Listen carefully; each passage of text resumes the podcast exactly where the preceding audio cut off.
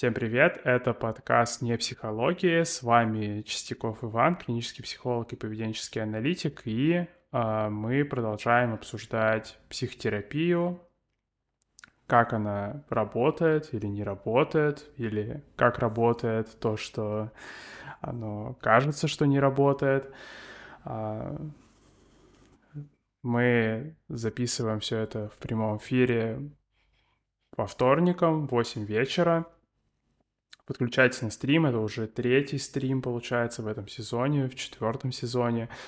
А, и мы, опять же, мы записываем это в прямом эфире, то есть, соответственно, если вы слушаете это во время записи, то вы можете оставлять комментарии, можете ставить какие-то дополнительные вопросы, что, соответственно, может помочь, опять же, с какой-то там более глубокой точки зрения рассмотреть тему, потому что иногда может быть такое, что я могу, в принципе, не подумать что вообще о каком-то вопросе, а вот кто-то из зрителей может его задать, и это замечательно.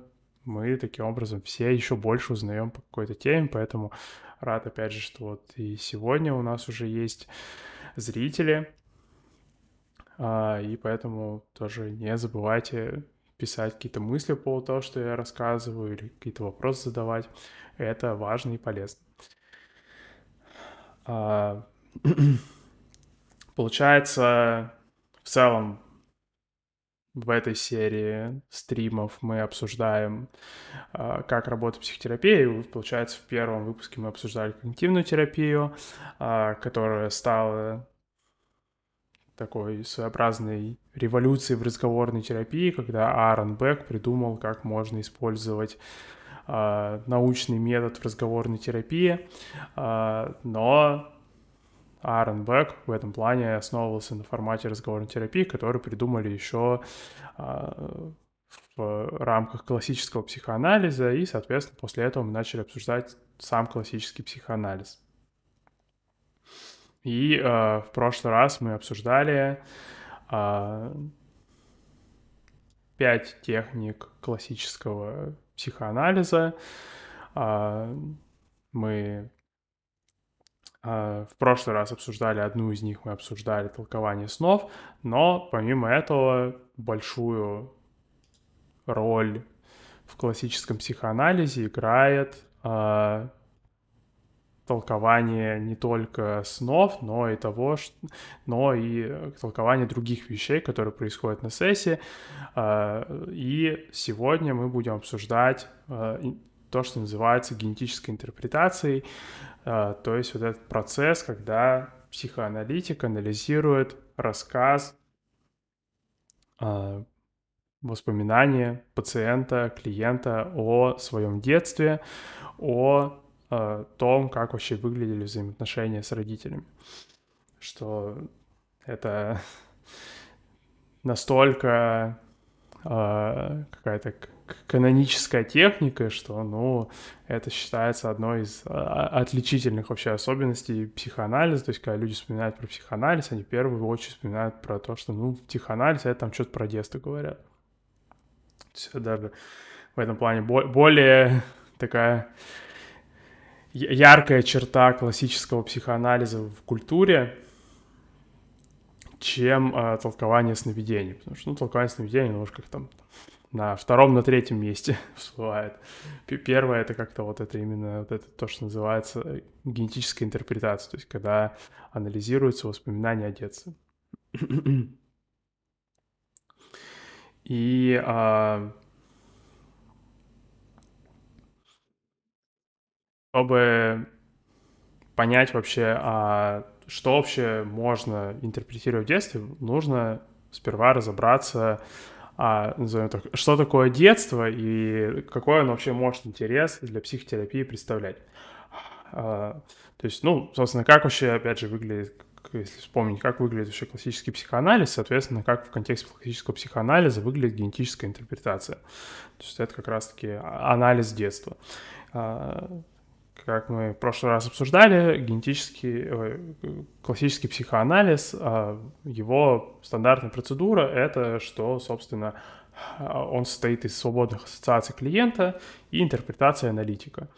А, то есть э, важно понимать, что в классическом психоанализе анализ э, воспоминаний о детстве, он не, это не что-то, что аналитик прям такой целенаправленно такой, что так, так, так, а что там мама, а что там папа, а что там вот это. Хотя можно в этом плане, опять же, более целенаправленно тоже в эту сторону вести разговор, но предполагается, что клиент э, сам спонтанно вспоминает э, о каких-то событиях из детства. А, и а,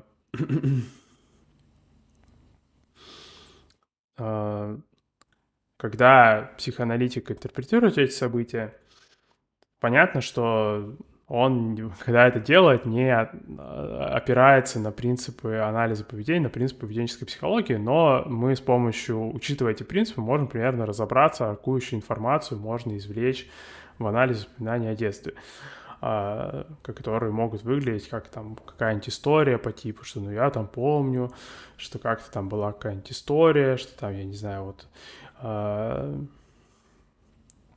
у меня там была старшая сестра, и там, не знаю, э, когда я приходил, когда старшая сестра приходила из школы, ей говорили, и что-то делал, ей говорили, какая она молодец, когда я приходила из школы, делал что-то похожее, мне там говорили, что, ну, мне там ничего особого не говорили, что, ну, и какие-то, вот, то есть, когда, опять же, речь идет о генетической интерпретации, там часто нет какого-то шокирующего контента, то есть, зачастую воспоминания о детстве, они могут быть звучать довольно, ну, нейтрально. То есть там могут быть какие-то, конечно, и переживания на это счет, то есть может какая-то обидная история быть рассказана, там, или какая-то болезненная история. Но, опять же, большую часть времени э, воспоминания о детстве, они не травмирующие. Э, и э, то есть э, какая вообще, какая вообще информация здесь может быть извлечена? А, но для того, чтобы понять, какая здесь информация может быть извлечена, можно разобрать, а каким образом вообще детство может влиять на настоящую жизнь. Потому что, ну, мы как бы все знаем о концепте истории подкрепления, о том, что все вот эти вот вещи, которые мы говорим про оперантное обусловление, что все это процессы, которые растянуты во времени, что это все не происходит одномоментно. Мы все это такие, типа, да, мы все это знаем, но в то же время на практике практически следствия из этого зачастую особых не делаем.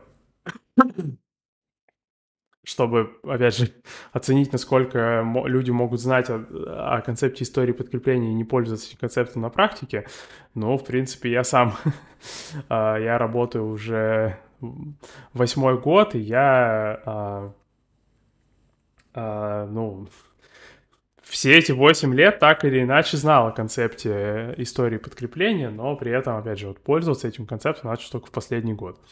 Но, то есть, э, что вообще это за концепт истории подкрепления? То есть, что имеется в виду, что а, у поведения, как, когда мы анализируем какое-то поведение, например, там, почему подросток там, не знаю, крадет машины, или там, почему а, у кого-то а, возникает какое-нибудь избегающее поведение, когда его там хвалят, или почему там а, кому-то тяжело выйти на улицу, кому-то тяжело довериться в отношениях, все такое, там нужно учитывать, что это поведение возникло не сейчас, оно возникло вот не... Оно возникло не на сессии, оно возникло не в последние пять минут. То есть у этого поведения есть определенная история, есть определенная преемственность. А, это вообще роднит а, поведенческую психологию с эволюционной биологией, потому что вот она в этом плане, ну, то есть поведенческая психология базируется на идее э, преемственности, на, на идее того, что события в настоящем, они связаны с событиями в прошлом. Э, что, соответственно, эволюционная психология, это, например, когда мы там анализируем, почему у жираф длинная шея, ну, соответственно, мы чтобы понять это, мы смотрим на то, как, как вообще выглядели предки жирафов, а, что вообще раньше происходило у жирафов, а, потому что а, то, то в каких, кто, как среда реагировала на различные признаки предков жирафов, повлияло на то, как выглядят современные жирафы. Потому что Почему у бобра такие большие зубы? Потому что бобры с более маленькими зубами все поумирали. Почему там у зайцев такая шорстка? Потому что зайцы с другой шорсткой, их всех съели орлы. И всякие вот такие вещи. То есть, что в эволюционной биологии естественный отбор, он работает примерно по такой логике. То есть, что в настоящем э, осталось то, что, соответственно, из всех альтернатив оказалось более удачным, исходя из обстоятельств. Ну, соответственно, когда мы смотрим э, какое-то поведение, то, в принципе, да, похожая логика применима. То есть э, поведение в настоящем, э, оно сформировалось под вот этой историей давления среды на разные альтернативные активности. То есть, что когда-то раньше там несколько лет назад, предположим, были какие-то еще варианты активности, соответственно, э, например, там близкие люди на них как-то реагировали там ос- особым образом, соответственно, эти варианты постепенно самоустранились. Остались только вот какие-то варианты, например, которые соответствуют психологическому расстройству. Соответственно, мы это анализируем. а, да, вот, и то есть, э, соответственно, вот когда мы смотрим на какое-то поведение, то нужно учитывать, что у этого поведения, если, предположим, человеку, я не знаю, там 20 лет уже, не знаю, или там 30 лет, или что-то, какой-то промежуточный вариант, а, то у этого поведения уже примерно 100 тысяч часов истории подкрепления. То есть, на самом деле, у него уже огромная история вот это подкрепление, и, соответственно, оно появилось сейчас точно не в первый раз, и мы пытаемся, соответственно, а, посмотреть, а как оно исторически вообще формировалось, и, а, ну, таким образом мы постепенно забредаем на территорию детства, потому что в детстве какие-то прототипы этого поведения тоже были. То есть в этом плане мы обсуждали этот концепт функциональных аналогов, функциональных эквивалентов а, проблемного поведения, что когда мы смотрим на какое-то поведение, если да, вспомнить, да, третий сезон, когда мы смотрим на какое-то поведение, важно учитывать, что а, вот это конкретное поведение, которое клиент распознает как проблемное. Это не единственный эпизод проблемного поведения. Еще куча есть эпизодов проблемного поведения, которые клиент просто, клиенту просто не кажется, что они проблемные. Если взять это депрессивное расстройство, то пассивность при депрессии, она проявляется не только в критических моментах, когда там, человек отказывается гулять с друзьями, он там проявляется еще во всяких мелочах по типу, э, что там, как вообще человек реагирует вообще на какие-то предложения, что если ему что-нибудь предложить сделать, как он вообще на это реагирует и он уже может начать сопротивляться, он уже может начать накидывать какие-то аргументы, почему это делаться не будет. И это тоже пассивность. То есть получается, что когда мы анализируем депрессивное поведение, оно, с одной стороны, мы его анали... можем анализировать как бы горизонтально, то есть мы можем его анализировать с точки зрения, что сейчас в жизни клиента еще есть какие-то похожие активности, в том числе и на сессии тоже пассивность происходит. Но еще мы можем анализировать ее как бы так вертикально, то есть мы можем посмотреть, что эта пассивность, она тоже, она не сегодня возникла, то есть она была и раньше, и что она возникала там в каких-то вот, друг... каких-то вот разных ситуациях и раньше, и, соответственно, в, в этом месте как раз-таки а, анализ, генетическая интерпретация и подключается. А, и как, э, то есть э, история подкрепления, соответственно, вот это история того, как вообще в среде выстраивались взаимоотношения между каким-то поведением и последствиями.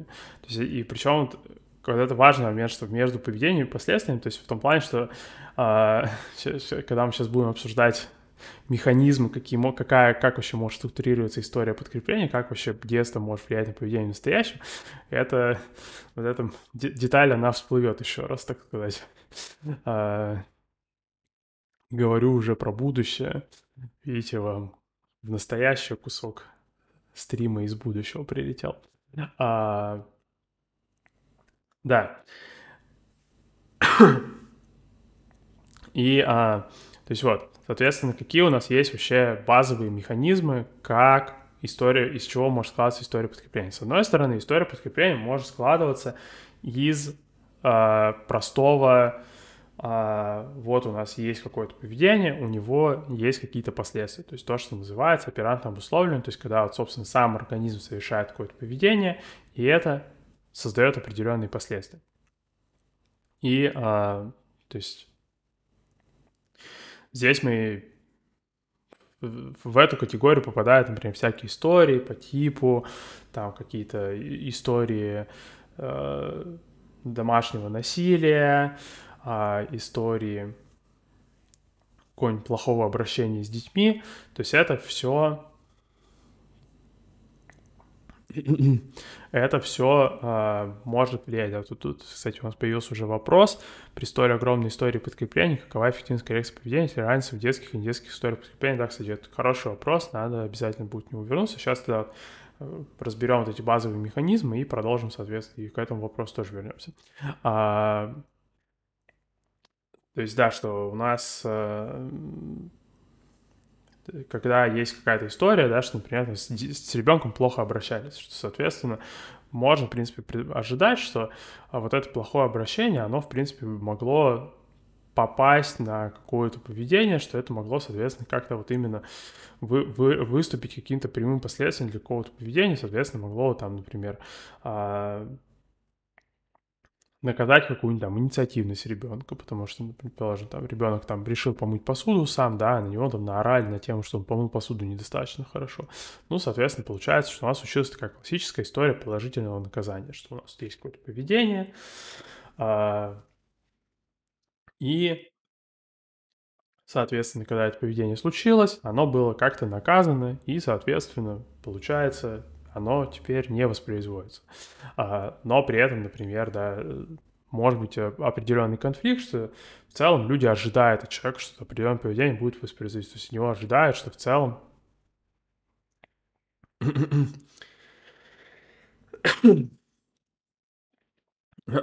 а, что человека могут ожидать в целом, что он все же будет, например, мыть посуду, да, и, соответственно, когда он этого не делает, под действием этой истории, да, что на него давит, что если он все же это сделает, то на него э, начнут наезжать, что он помыл посуду недостаточно хорошо, то, соответственно, получается какая-то конфликтная ситуация, что вроде как есть какая-то вот, что от него что-то ждут, но он это не делает, и, соответственно, все это давит, возникает какой-то стресс, человек в итоге обращается, например, за психологической помощью, потому что есть это вот какая-то конфликтная ситуация. Кстати, вот был комментарий про то, что дети все воспринимают как норму, и потом Ксения его удалила зачем-то, но... А, да, но причем вот здесь важно учитывать, что дети воспринимают все как норму, не в плане, что э, детям все нормально, ну, что они не переживают на этот счет, а что они многие вещи воспринимают, что ну так мир работает.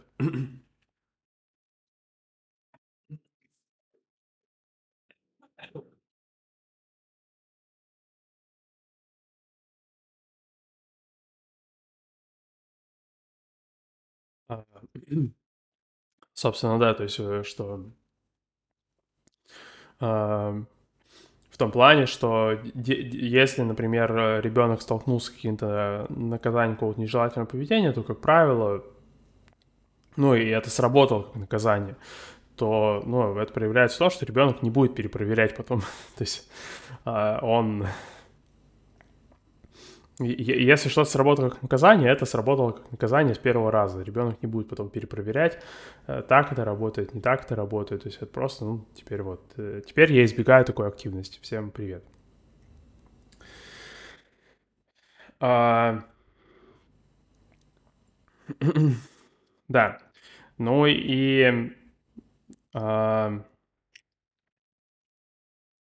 Хотя такие случаи бывают, что, собственно, там, э, то есть можно увидеть в клинической практике, что, предположим, там может прийти человек, у которого есть, собственно, история какого-то э, домашнего насилия, что с ним как-то плохо обращались, и что, соответственно, в принципе, такие дети, такие люди в итоге, ну, такие клиенты попадают под категорию то, что называется комплексного ПТСР в итоге. Э, то есть, когда, опять, комплексный ПТСР, в чем отличие от обычного ПТСР, что это э, э, посттравматическое стрессовое расстройство, которое ощущается как, э, что так и надо. в, в этом его отличие от обычного посттравматического стрессового расстройства, потому что обычно ПТСР отличается, что, ну, все же это странная какая-то штука, это называется в психологии эго-дистонностью, то есть что это все же ощущается как невроз какой-то, что это что-то странное, что это чуждое, что таких переживаний быть не должно. Но, соответственно, комплексное ПТСР, оно у него именно отличие в том, что оно ощущается как что, ну, типа, так и надо, что это, это то, что называется психологией эго-синтонностью. А, вот, то есть таких людей можно увидеть, но все же статистически это на самом деле не настолько распространенный вариант получения психологического расстройства, как вот второй, более хитрый вариант получения. Как вообще а, какая-то история, как может сформироваться история наказания какого-то поведения, хотя вроде как бы... Да, как может сформироваться история наказания какого-то поведения, что то есть один вариант может быть это прямое наказание, второй вариант может быть более хитрый. Второй вариант может заключаться в том, что э, ребенку никто никогда ничего не говорил, но он видел, что другие люди на какие-то действия реагируют, что это что-то плохое. А, то есть, э, как, как, э, например, это может проявляться?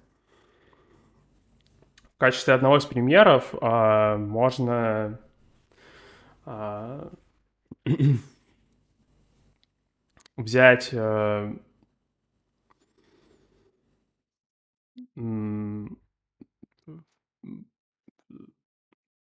случай от одного из моих одного, из... одного из моих клиентов, который я сейчас перескажу с искажением деталей, чтобы, соответственно, сохранить полностью конфиденциальность.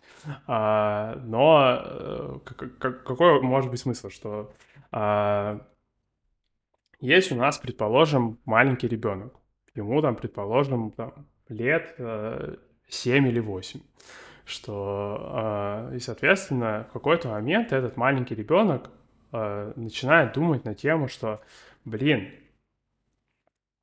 а ведь сделать зарядку по утрам – это классная идея, типа это полезно, и всячески это замечательно такое делать. И такой типа, мам, пап, помогите мне делать зарядку. И, соответственно, мама и папа, они искренне поддерживающие. Такие все замечательные, чуткие родители, они такие типа, ну так давай мы сделаем тебе табличку, на которой, в которой ты будешь отмечать, что ты сделал зарядку. Что ты будешь делать ее по утрам, и будешь в этой табличке отмечать ее, мистер малыш. Давай, давай мы сделаем тебе табличку, мы вот, а, как, как мистеры родители, сделаем тебе табличку, и а, ты будешь в этой табличке, соответственно, отмечать, какой ты молодец. И, а, соответственно, Вся семья собирается, они делают табличку, в которой теперь мистер Малыш может отмечать, что он с утра сделал зарядку и какой он молодец. А, но по какой-то причине мистер Малыш, во-первых, зарядку не делает, хотя вроде все зарядились на успех. А во-вторых, еще и страдает ему еще и плохо от того, что он ее не делает. То есть он прям ходит, и ему прям плохо, он сильно расстраивается из-за этого, он прям очень грустит, э, чуть ли не плакать начинает, но все равно продолжает зарядку не делать. И при этом все его искренне поддерживают, все вот просто такие типа, мистер, малыш, Господи, как же тебе помочь? Ты же такой бедняк. Ну мы же вот, смотри, и табличку тебе сделали, и все мы тебе сделали. Ну, бедняга, чем тебе еще помочь? И он такой, я не понимаю, чем мне еще помочь. Я просто мистер малыш, я очень сильно страдаю. Теперь, внимание, вопрос. Если ребенка, если э, поведение делать зарядку никто не наказывал, то каким образом мистер малыш ведет себя так, как будто его палкой били за то, что он будет делать зарядку. То есть он, во-первых, избегает зарядки, а во-вторых, э, страдает еще, когда думает о зарядке.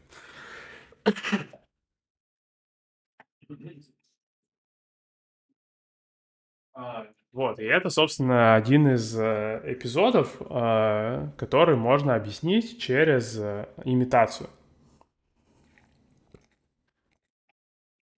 То есть, что его на тему несоблюдения правил никто никогда не ругал. Но его родители сами могут стрессовать, когда они не соблюдают правила. То есть, предположим, да, можно там э, в случае вот этого клиента, что, например, вот э, у него, у родителей, например, была такая практика, что его родители в целом были люди, которые, а, у них был довольно жесткий распорядок дня, они очень довольно успешно его придерживались, то есть в этом плане вообще клиент очень редко мог вспомнить, что когда-то родители отклонялись как-то от своего распорядка дня, то есть обычно они, в принципе, такие, типа, вперед команда, мы а, как бы все отлично делаем, а, что вот, что они очень редко отклоняясь от своего распорядка, но в те единичные эпизоды, когда они все же отклонялись, что, в принципе, клиент мог вспомнить, что, в принципе, они довольно плохо на это реагировали. Что они как-то раздражаться начинали, как-то стрессовать начинали, что иногда там могли там настолько расстроиться, что могли там и заплакать, например, если там, например, а, не получилось какого-то там а, правила э, придерживаться насчет того, что, там, не, не знаю, не, не напрягать других людей там своими проблемами или чего-то такого. А, вот, то есть, э, что и, соответственно, вот это и могло привести вот к такой истории, что вроде как бы у нас есть ребенок, у нас есть семья, которая как бы вот, что, ну, по всем прав, по всем признакам, ну, как бы все, все молодцы. И они действительно все молодцы, что они искренне поддерживают ребенка, они поддерживают его начинание, он хочет придерживаться здорового образа жизни, они, соответственно, искренне такие, типа, вперед команда. И это вот, опять же, это не к тому, что... То есть сейчас мы, да, вот раз начали обсуждать, да, что в этом есть как бы определенный уровень стресса, то есть они сами стрессуют, когда они не придерживаются правил, но это не значит, что само желание возникло как невроз какой-то странный. То есть э, они хотят придерживаться здорового образа жизни, вперед, команда, придерживайтесь. А, вот, ну, соответственно, ребенок тоже такой, типа, я буду придерживаться здорового образа жизни, я буду делать зарядку. А, вот, но, соответственно, вот, он наблюдая за родителями, мог как бы вот вы, у него могло, соответственно, в поведении вот это вот тоже вот такая взаимосвязь становиться, что если ты все же а, отклоняешься от какого-то правила, то, соответственно, это плохо, и надо расстроиться. Ну и, соответственно, он такой, типа, ну, сказано, сделано. То есть... Э, и вот таким вот э, образом может получиться ситуация, где у нас есть ребенок, который вспоминает про свое детство, и он, в принципе, вспоминает про свое детство, что там к нему относились хорошо, но при этом у него очень много активностей, которые по всем признакам выглядят, что как будто они были наказаны. Что это как раз-таки может вот, это как раз-таки про второй источник истории подкрепления, что взаимосвязи между поведением и последствиями могут устанавливаться не только в поведении самого организма, но и в поведении других организмов, а самому вот этому, собственно, клиенту они могут уже передаваться просто через имитацию, потому что имитация тоже такой же важный, а, ну, то есть, с одной стороны, имитация появляется в статье оперантного устойчивости, с другой стороны, превращается в самостоятельный источник а, информации для истории подкрепления.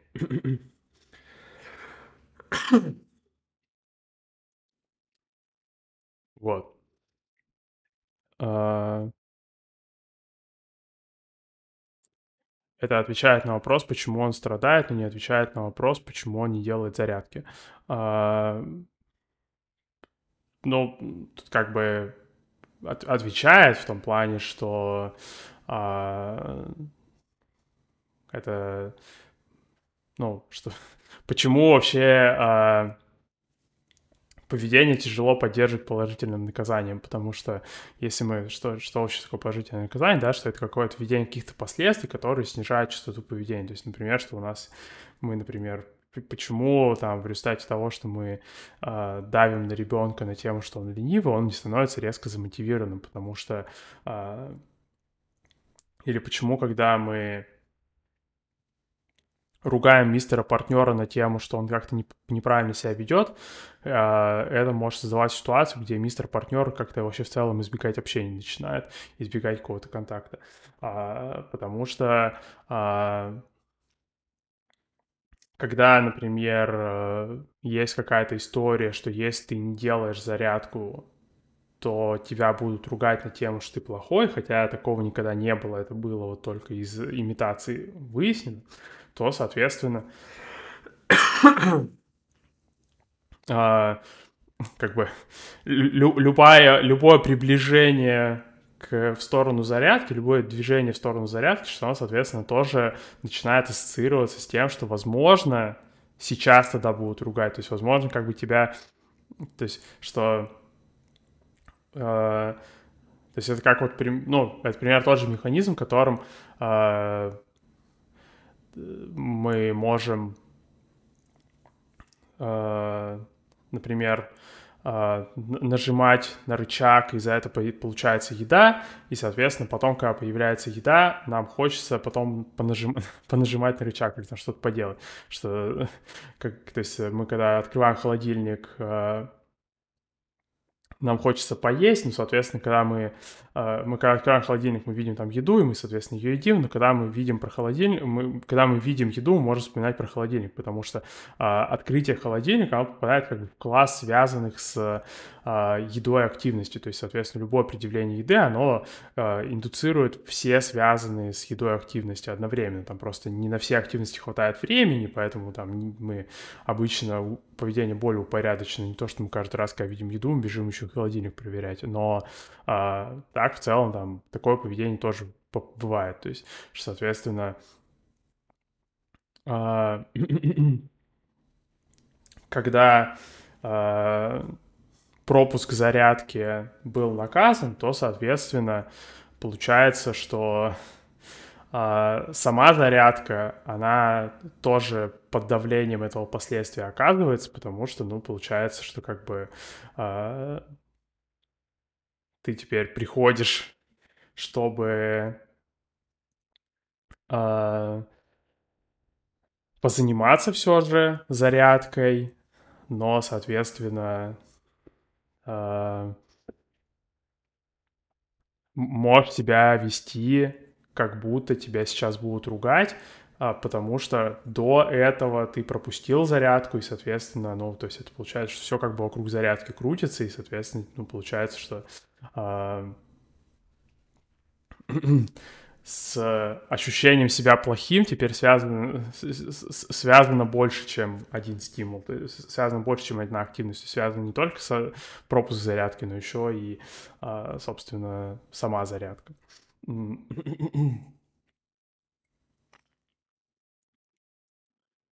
А.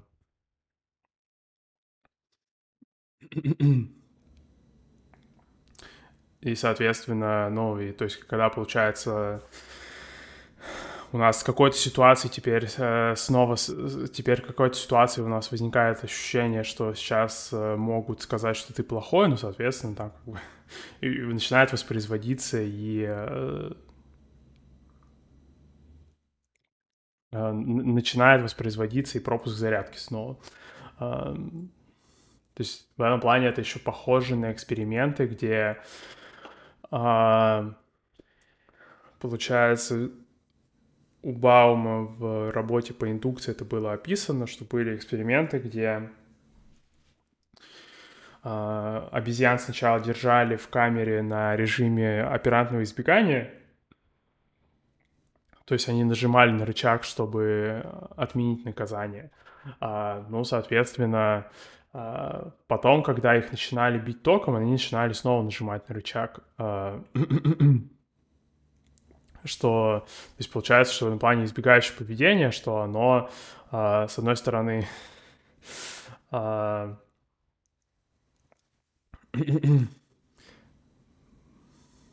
появляется на фоне положительного наказания, с другой стороны, когда положительное наказание все же случается, что это как бы обновляет избегающее поведение. И, соответственно, ну, в этом случае, да, что один из гарантийных способов избежать ощущения, что ты плохой, это, соответственно, ну, типа, вообще не подходить к зарядке, не приближаться к ней за километр, соответственно, тогда как бы и наказания точно не будет. А, что приводит, там, может приводить к парадоксальным ситуациям, где вроде как бы там ты делаешь то, что еще хуже получается, что ты пропускаешь зарядку, в результате того, что ты избегаешь вообще там ситуации, где ты мог бы сделать зарядку, что ты там начинаешь избегать э, вставать пораньше, начинаешь избегать там вставать с постели до определенного времени, после которого зарядку делать уже бессмысленно. Но, соответственно, начинаешь чувствовать себя еще хуже, э, и соответственно, избегание становится еще больше. И как бы вот начинается вот этот, начинает все это раскручиваться. Но самое главное здесь вот именно этот момент, что это все запустилось из наблюдения просто. То есть это у ребенка не было никогда на самом деле прямой истории, что э, его наказывали за то, что он не делал зарядку. Он просто посмотрел, что родители стрессуют, когда они отклоняются каких-то правил, соответственно, он такой типа, ну вот, тоже попробую такой прикол. А, да, поэтому вот что, ну, соответственно, это... Почему он страдает? Потому что теперь, когда... Ну, потому что он, когда, соответственно, думает о зарядке, он, соответственно, на него сразу же одновременно давит, что то, что будет, если вдруг он эту зарядку пропустит, а, ну, а почему он не делает зарядки? А, потому что можно избежать этого всего, а, с одной стороны, систематически выполняя зарядку, с другой стороны, а, вообще ничего не делая на этот счет, а, ну и, соответственно,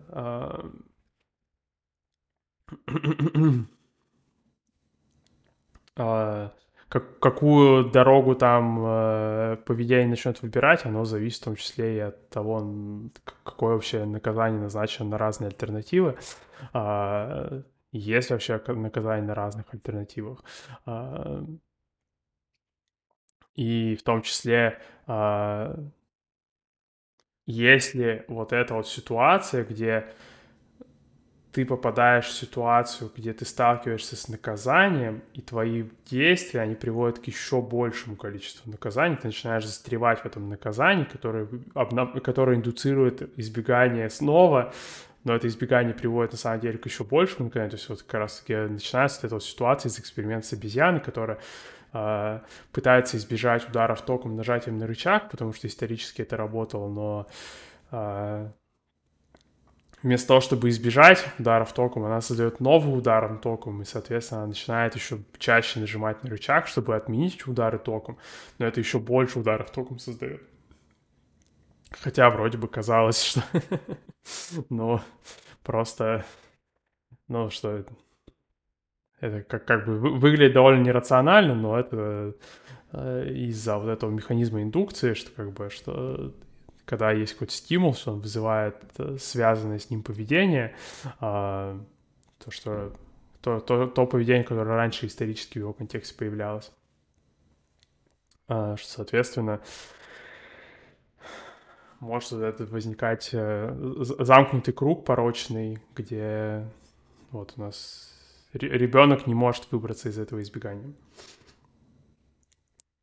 А, да, ну, в принципе, как раз еще, наверное, можно здесь заодно ответить на вопрос про вот, э, при столь огромной истории подкрепления, какова эффективность коррекции поведения, есть ли разница в детских и недетских историях подкрепления.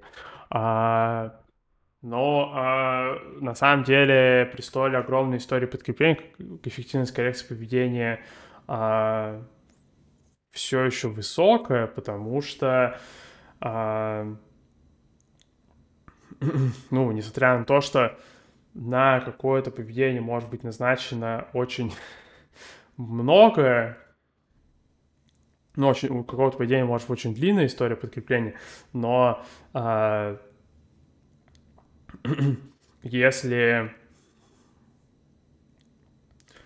э, проводить интервенции точно, то есть в плане, что то есть поменять взаимосвязь между событиями прям очень ярко, очень выражено, чтобы было много каких-то вот инцидентов, где эта новая, новая история подкрепления проявляется, то, соответственно, почему бы и нет, что э, это как раз пересекается с тем, что мы обсуждали вот опять же в прошлом сезоне, про то, чтобы искать функциональный эквивалент, потому что э, получится скорректировать историю подкрепления или нет, зависит от того, насколько получится а, подобрать вот именно много эпизодов, где можно было бы поэкспериментировать с новой историей подкрепления. Э, потому что если это будет, например, там, там просто какой-то один эпизод раз в пять месяцев, ну, соответственно, это там очень долгая может быть коррекция. Если, соответственно, это будет, я не знаю, там 30 эпизодов за неделю, ну, соответственно, это очень быстрая история, э, очень быстрая коррекция может происходить.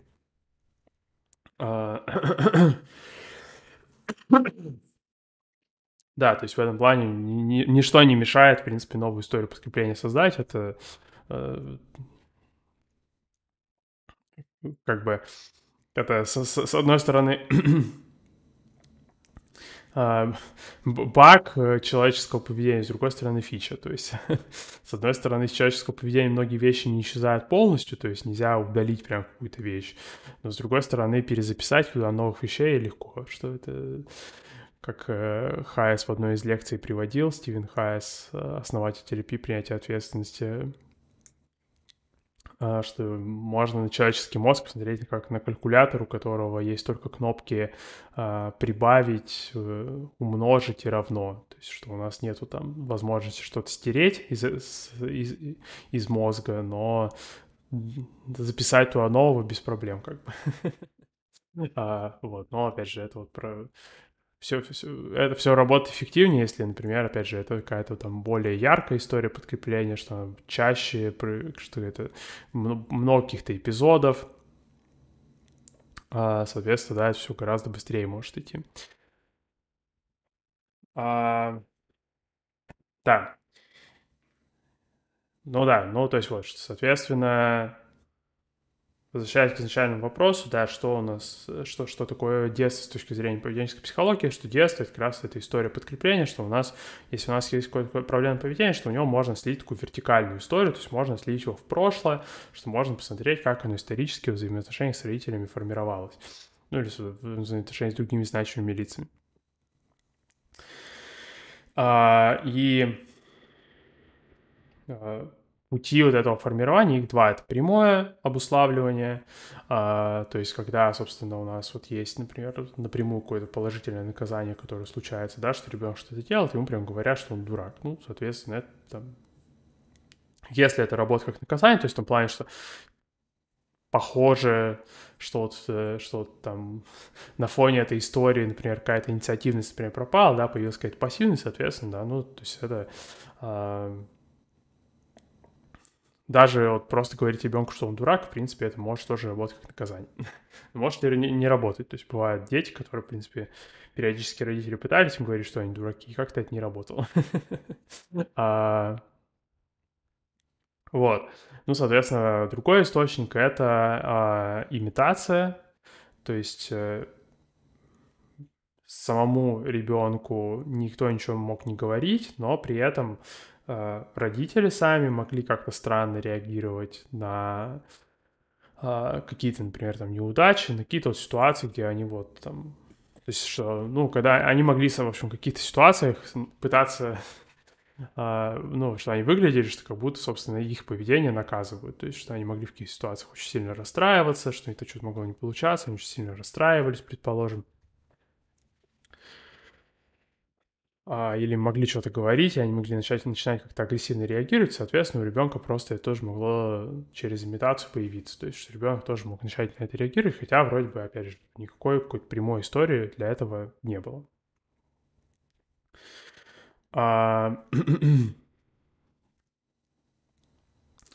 ну и а...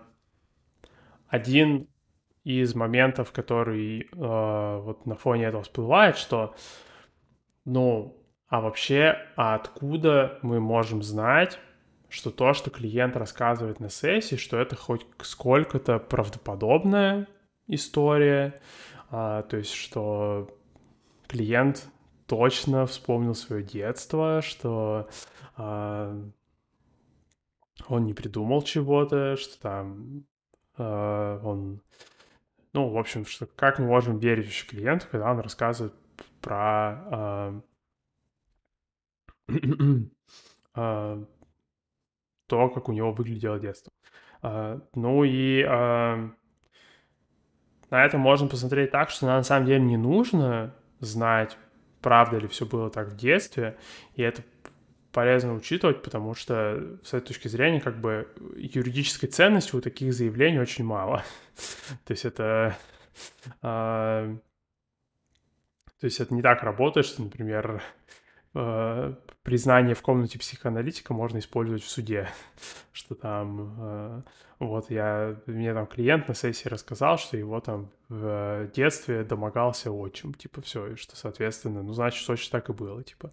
А, а, идем скорее судить отчима, что нет, потому что непонятно было это или нет, но с точки зрения как бы анализа поведения, да и в принципе и в психоанализе похожие были позиции высказывают, что это и не важно на самом деле, было это или нет. То есть э, это во время сессии э, воспоминания о детстве работают э, не совсем как воспоминания. То есть, как правило, воспоминания о детстве и какие-то эпизоды там взаимодействия с родителями, да, если это целенаправленно спрашивают у клиента, это все всплывает как часть обсуждения, что, например, там, а как вам идея вот так сделать, как вам идея вот так сделать, то есть, что, предположим, там, у нас э, может быть, вот э, обсуждение, например, да, что вот там клиент, предположим, не делает зарядку, и мы с ним обсуждаем, да, что там, окей, предположим, а то в детстве у вас была эта проблема, что вы не делали зарядку, и он начинает рассказывать про эту историю с детства, да, что ему было 7-8 лет, и он, соответственно, там затруднялся делать зарядку, и, соответственно, мы начинаем спрашивать, что а, как на это родители реагировали, как родители реагировали, когда они делали зарядку и всякие такие вещи. И а, нам на самом деле не важно в этом плане, а, правда ли все так было, как рассказывает клиент. Нам скорее важно а, это с точки зрения наблюдений, что а, как вообще клиент реагирует на предложение как-то иначе повзаимодействовать с близкими людьми. То есть, по сути, как бы мы когда с ним обсуждаем, а, что а как бы у вас там родители отреагировали, что, предположим, он там, а как родители реагировали на тему, что вы не делали зарядку? он такой, типа, а, ну, я вообще, в принципе, не рассказывал им, что я не делаю зарядку. То есть я когда делал зарядку, я просто начинал как-то, типа, особо на, на глаза им не показывался. И, соответственно, там можно спросить его, да, что, окей, предположим, если бы вы показались на глаза им, то что они вообще сказали бы? И, соответственно, мы таким образом, да, можем выяснить, например, да, что, ну, он может начать он может сказать, например, да, что, э, ну, там, они бы как-то осудили меня. И здесь важно учитывать, что скорее всего, не осудили бы. Скорее всего, на самом деле, его родители замечательные люди, они ничего ему не сказали. А, но а, а, это то, что давит на эту активность, на активность, например, поделиться тем, что ты не делаешь зарядку. То есть есть вот, соответственно, то есть, ну, в целом это поведение а, рассказывать о своих неудачах, да, находится под давлением вот таких вот факторов. Что было это на самом деле или нет, это не важно, это все равно давит. а, то есть э, в этом плане э, это можно сопоставить, в принципе, с э,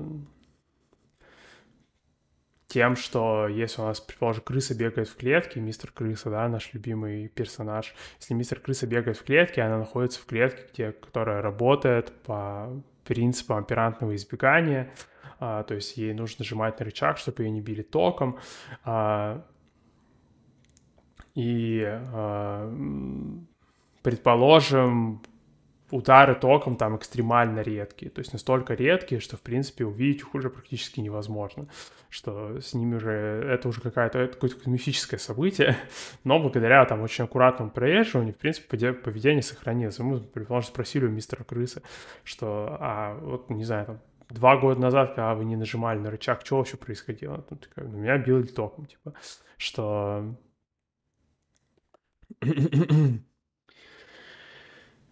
ну, ну, меня били током. И вот, что в этот момент как бы нам неважно, а, действительно ее там били током или нет, что, ну, получается, как бы а, возможно, поведение в настоящем, оно находится под давлением вот этого наказания, что будут бить током, типа, хотя, может, и не будут, и, может, и раньше-то не били, но сейчас это давит, соответственно, если, например, начать разбираться с десенсибилизацией вот этих ударов током, чтобы э, удары током, э, чтобы либо там мистер Крыса проверила, что ударов током нет, либо чтобы мистер Крыса э, получила опыт, что если даже удар током случается, то это не катастрофа, это не значит, что нужно сразу рычаг бежать, нажимать, а, то, соответственно, ее поведение может измениться, хотя у нас нет никакой возможности проверить, были ли ударом током. У нас нет никакой возможности проверить, будут ли удары током. Но у нас вот мы в, контексте конкретной сессии можем выяснить, что, ну, в принципе, вот э, удары током давят, что, соответственно, можно с этим работать. А, если не важна достоверность истории, как разобраться в истории подкрепления и наказания? Достоверная история это, — это же тоже поведение. А, ну, да, ну вот, опять же, здесь э, это про то, что опять же, здесь и не важна достоверность этой истории. То есть в результате этой истории, то есть, в принципе, когда мы разбираем, опять же, когда мы разбираем генетическую интерпретацию, то, по сути, как и то, что мы в прошлый раз обсуждали толкование снов, мы разбираем возможности, мы разбираем всякие альтернативные варианты, мы разбираем, а что могло бы происходить в детстве, если бы вы сделали это определенным образом. Потому что, опять же, ну, в детстве, скорее всего, поведение уже было упорядочено вокруг определенного наказания. То есть, если, например, опять же, там оказываться плохим, там, недисциплинированным, это было что-то, что работало как наказание, то, соответственно, скорее всего, поведение было жестко упорядочено вокруг этого. То есть а, то есть, э, что а, в ситуации, где можно оказаться плохим, они старательно избегались. а, ну и, соответственно, как раз, опять же, вот, на, фоне генетической интерпретации можем посмотреть, что, да, а в каких ситуациях, например, потенциально можно было бы оказаться там недисциплинированным, как вообще на это отреагировали бы.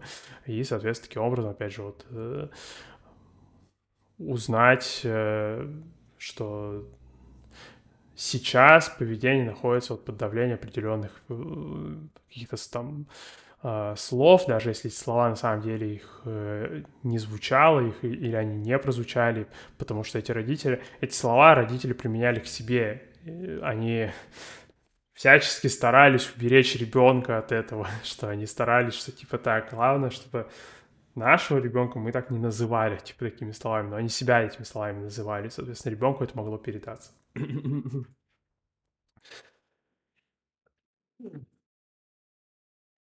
А, да, поэтому, опять же, вот что... А, собственно, поэтому сама вот эта достоверность этих рассказов про детство, на самом деле не особо важна, потому что было это или не было, в принципе, без разницы. а, все равно это может быть полезной информацией именно про то, что давит на поведение в настоящем. То есть, что... Есть смысл в том, что история подкрепления — это именно ну, то есть, с одной стороны, в лаборатории история подкрепления — это именно история прям. То есть это, ну, это история, в смысле летопись такая, типа, что это документация буквально событий, которые случаются, потому что в лаборатории можно как бы э, историю подкрепления начать создавать с нуля в будущее, и, соответственно, тогда это получается в буквальном смысле история. А во время терапии история подкрепления — это больше такая... Э, ну, что это, ну, можно сказать, нарратив, наверное, такой, то есть, но, опять же, этот нарратив, он как бы, с одной стороны, он не особо проверяемый, но, с другой стороны, а, он, э, то есть он непроверяемый в плане, что мы не можем вернуться в прошлое и сказать, типа, что действительно так было или нет, но, с другой стороны, он проверяем в том плане, что, исходя из э, этого нарратива и того, что мы знаем о принципах поведения, что мы знаем о том, как работает э, оперантное избегание, э, о том, что мы знаем, как работает положительное подкрепление, что мы, соответственно, можем соотнести эту историю подкрепления, которая вот этот нарратив, и вот эти принципы, которые мы знаем, и предположить, соответственно, а что сейчас может на поведение давить, то есть по каким причинам какое-то поведение желательно у клиента не воспроизводит сейчас, потому что, да, опять же, что что-то может как-то, какой-то может быть стресс, который, соответственно, может мешать этому поведению воспроизводиться. А, интересно, почему всегда рассматриваем взгляд со стороны комментарии других людей, почему социальный контекст так важен. А, потому что, ну, да, хороший вопрос, это может быть не очевидно, потому что вот что мы как-то... А, потом, ну, потому что повседневной жизни как бы кажется, что как будто какие-то там, опять же, паттерны э, поведения у людей, какие-то решения не берутся из воздуха немного, но на самом деле э, э, поведение человека, оно формируется под э, действием истории вот этого именно социального обусловления, то есть именно культурного, вот какого-то прижизненного обучения другими людьми, а, то есть а, что Соответственно, если э, если, например, в случае с э, животными, например, да, можно, например, разобрать с точки зрения, что там, а как, например, там невербальная среда, она реагирует на поведение животного, и таким образом понять, почему поведение животного такое, а не другое. Ну, с, с э,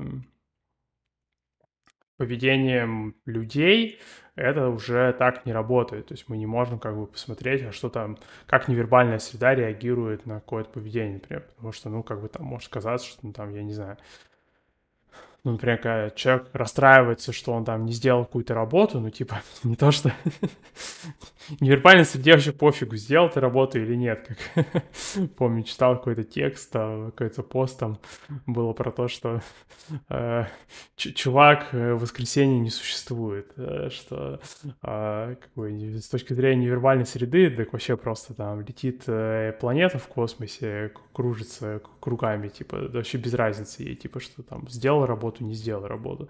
Что, соответственно, было абсолютно, кажется, необъяснимо, откуда вообще стресс там мог бы быть. Но что стресс, соответственно, единственный альтернативный, единственный альтернативный источник, откуда мог быть стресс, это, видимо, из каких-то взаимоотношений с другими людьми. Ну, кроме версии, что стресс просто из воздуха берется. То есть, ну, если мы предполагаем, что он чем-то детерминирован, то он может либо быть детерминирован, видимо, не вербальной средой, либо вербальной. А, соответственно, невербальной среде пофиг, как правило, что люди там не сделали работу, я не знаю, там, что э, они там как-то выглядят странно, что у них вес какой-то, что у них там еще что-то какое-то, э, что в вербальной среде вообще абсолютно безразлично это, эти факты. А, но вот, а вербальная среда, как правило, не безразлична. Вербальная среда, как правило, реагирует на эти вещи, соответственно, а,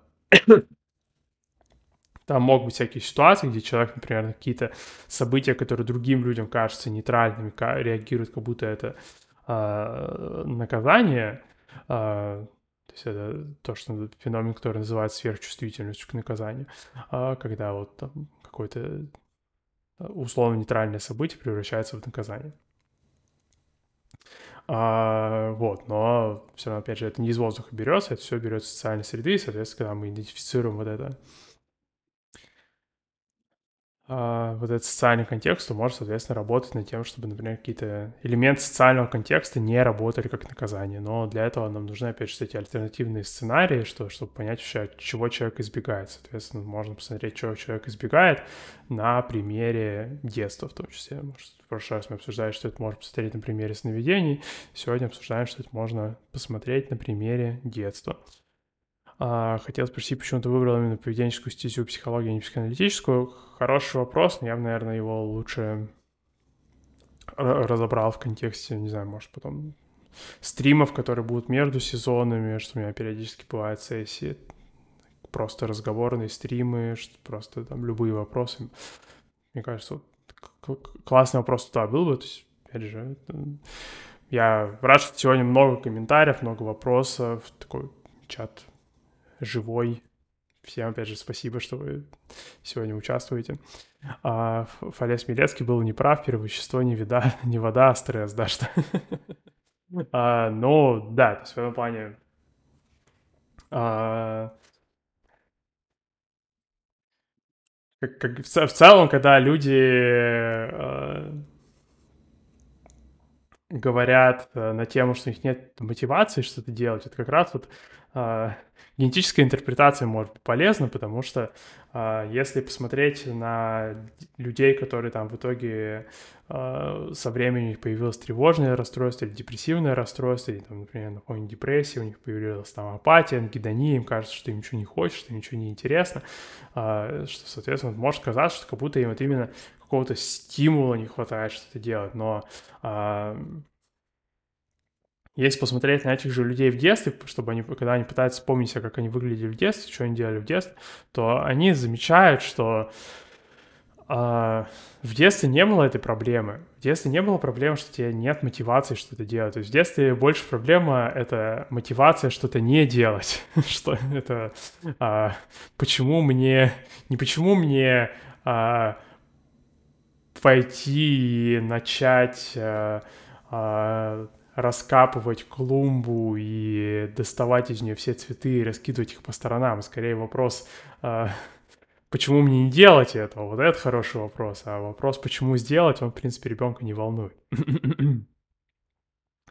а, да, то есть, что в этом плане а, многие вот вещи, они появляются вот как раз что там на, на фоне по, по ходу взросления, что появляется это вот у разных активностей, появляется эта история положительного наказания, и вот ты, соответственно, с одной стороны, эту историю положительного... То есть в целом общая логика, как можно анализировать эту историю положительного наказания, это, опять же, через постоянно через матрицу возможностей, что мы в прошлый раз обсуждали, постоянно рассматривать альтернативный вариант. Предположим, вы бы там что-то сделали в этой ситуации по-другому, что бы случилось, там, а, что, а тут вы сделали что-то по-другому, что бы случилось. А, ну, соответственно, вот и классический психоанализ, он на самом деле не намеренно как бы а, использует эту логику, то есть психоанализе никто напрямую вам не скажет, что типа, так, сейчас мы, короче, пойдем разбирать тесто, чтобы вертикальную историю подкрепления воссоздать, чтобы, соответственно, через воссоздание вертикальной истории подкрепления лучше разобраться, а в чем вообще какие виды наказания, да, какие формы наказания давят, что э, какие факторы стресса есть, что нет, такого напрямую никто не скажет. Там именно это используется. А, и э, что оно используется, с одной стороны, в толковании сновидений, с другой стороны, в генетической интерпретации тоже. Кстати, когда мы пользуемся генетической интерпретацией, что здесь нужно учитывать, что в генетической интерпретации важно не только то, как, что происходило вслед за какими-то действиями самого э, клиента. Еще важно, а что происходило вслед за какими-то действиями близких людей клиента, близких людей в окружении клиента. Потому что вот что. Может быть ситуация, где вроде как бы положительного наказания никогда не было, а поведение все как будто наказано. А, да, давайте тогда сегодня на этом закончим. Всем спасибо, кто участвовал. А, пишите комментарии, ставьте лайки, подписывайтесь на канал, подписывайтесь на канал в Телеграме, в Телеграме еще есть чат, то, что подписывайтесь. А, соответственно, на следующей неделе продолжим обсуждать классический психоанализ и будем обсуждать интерпретацию сопротивления. Это, собственно, когда уже буквально на сессии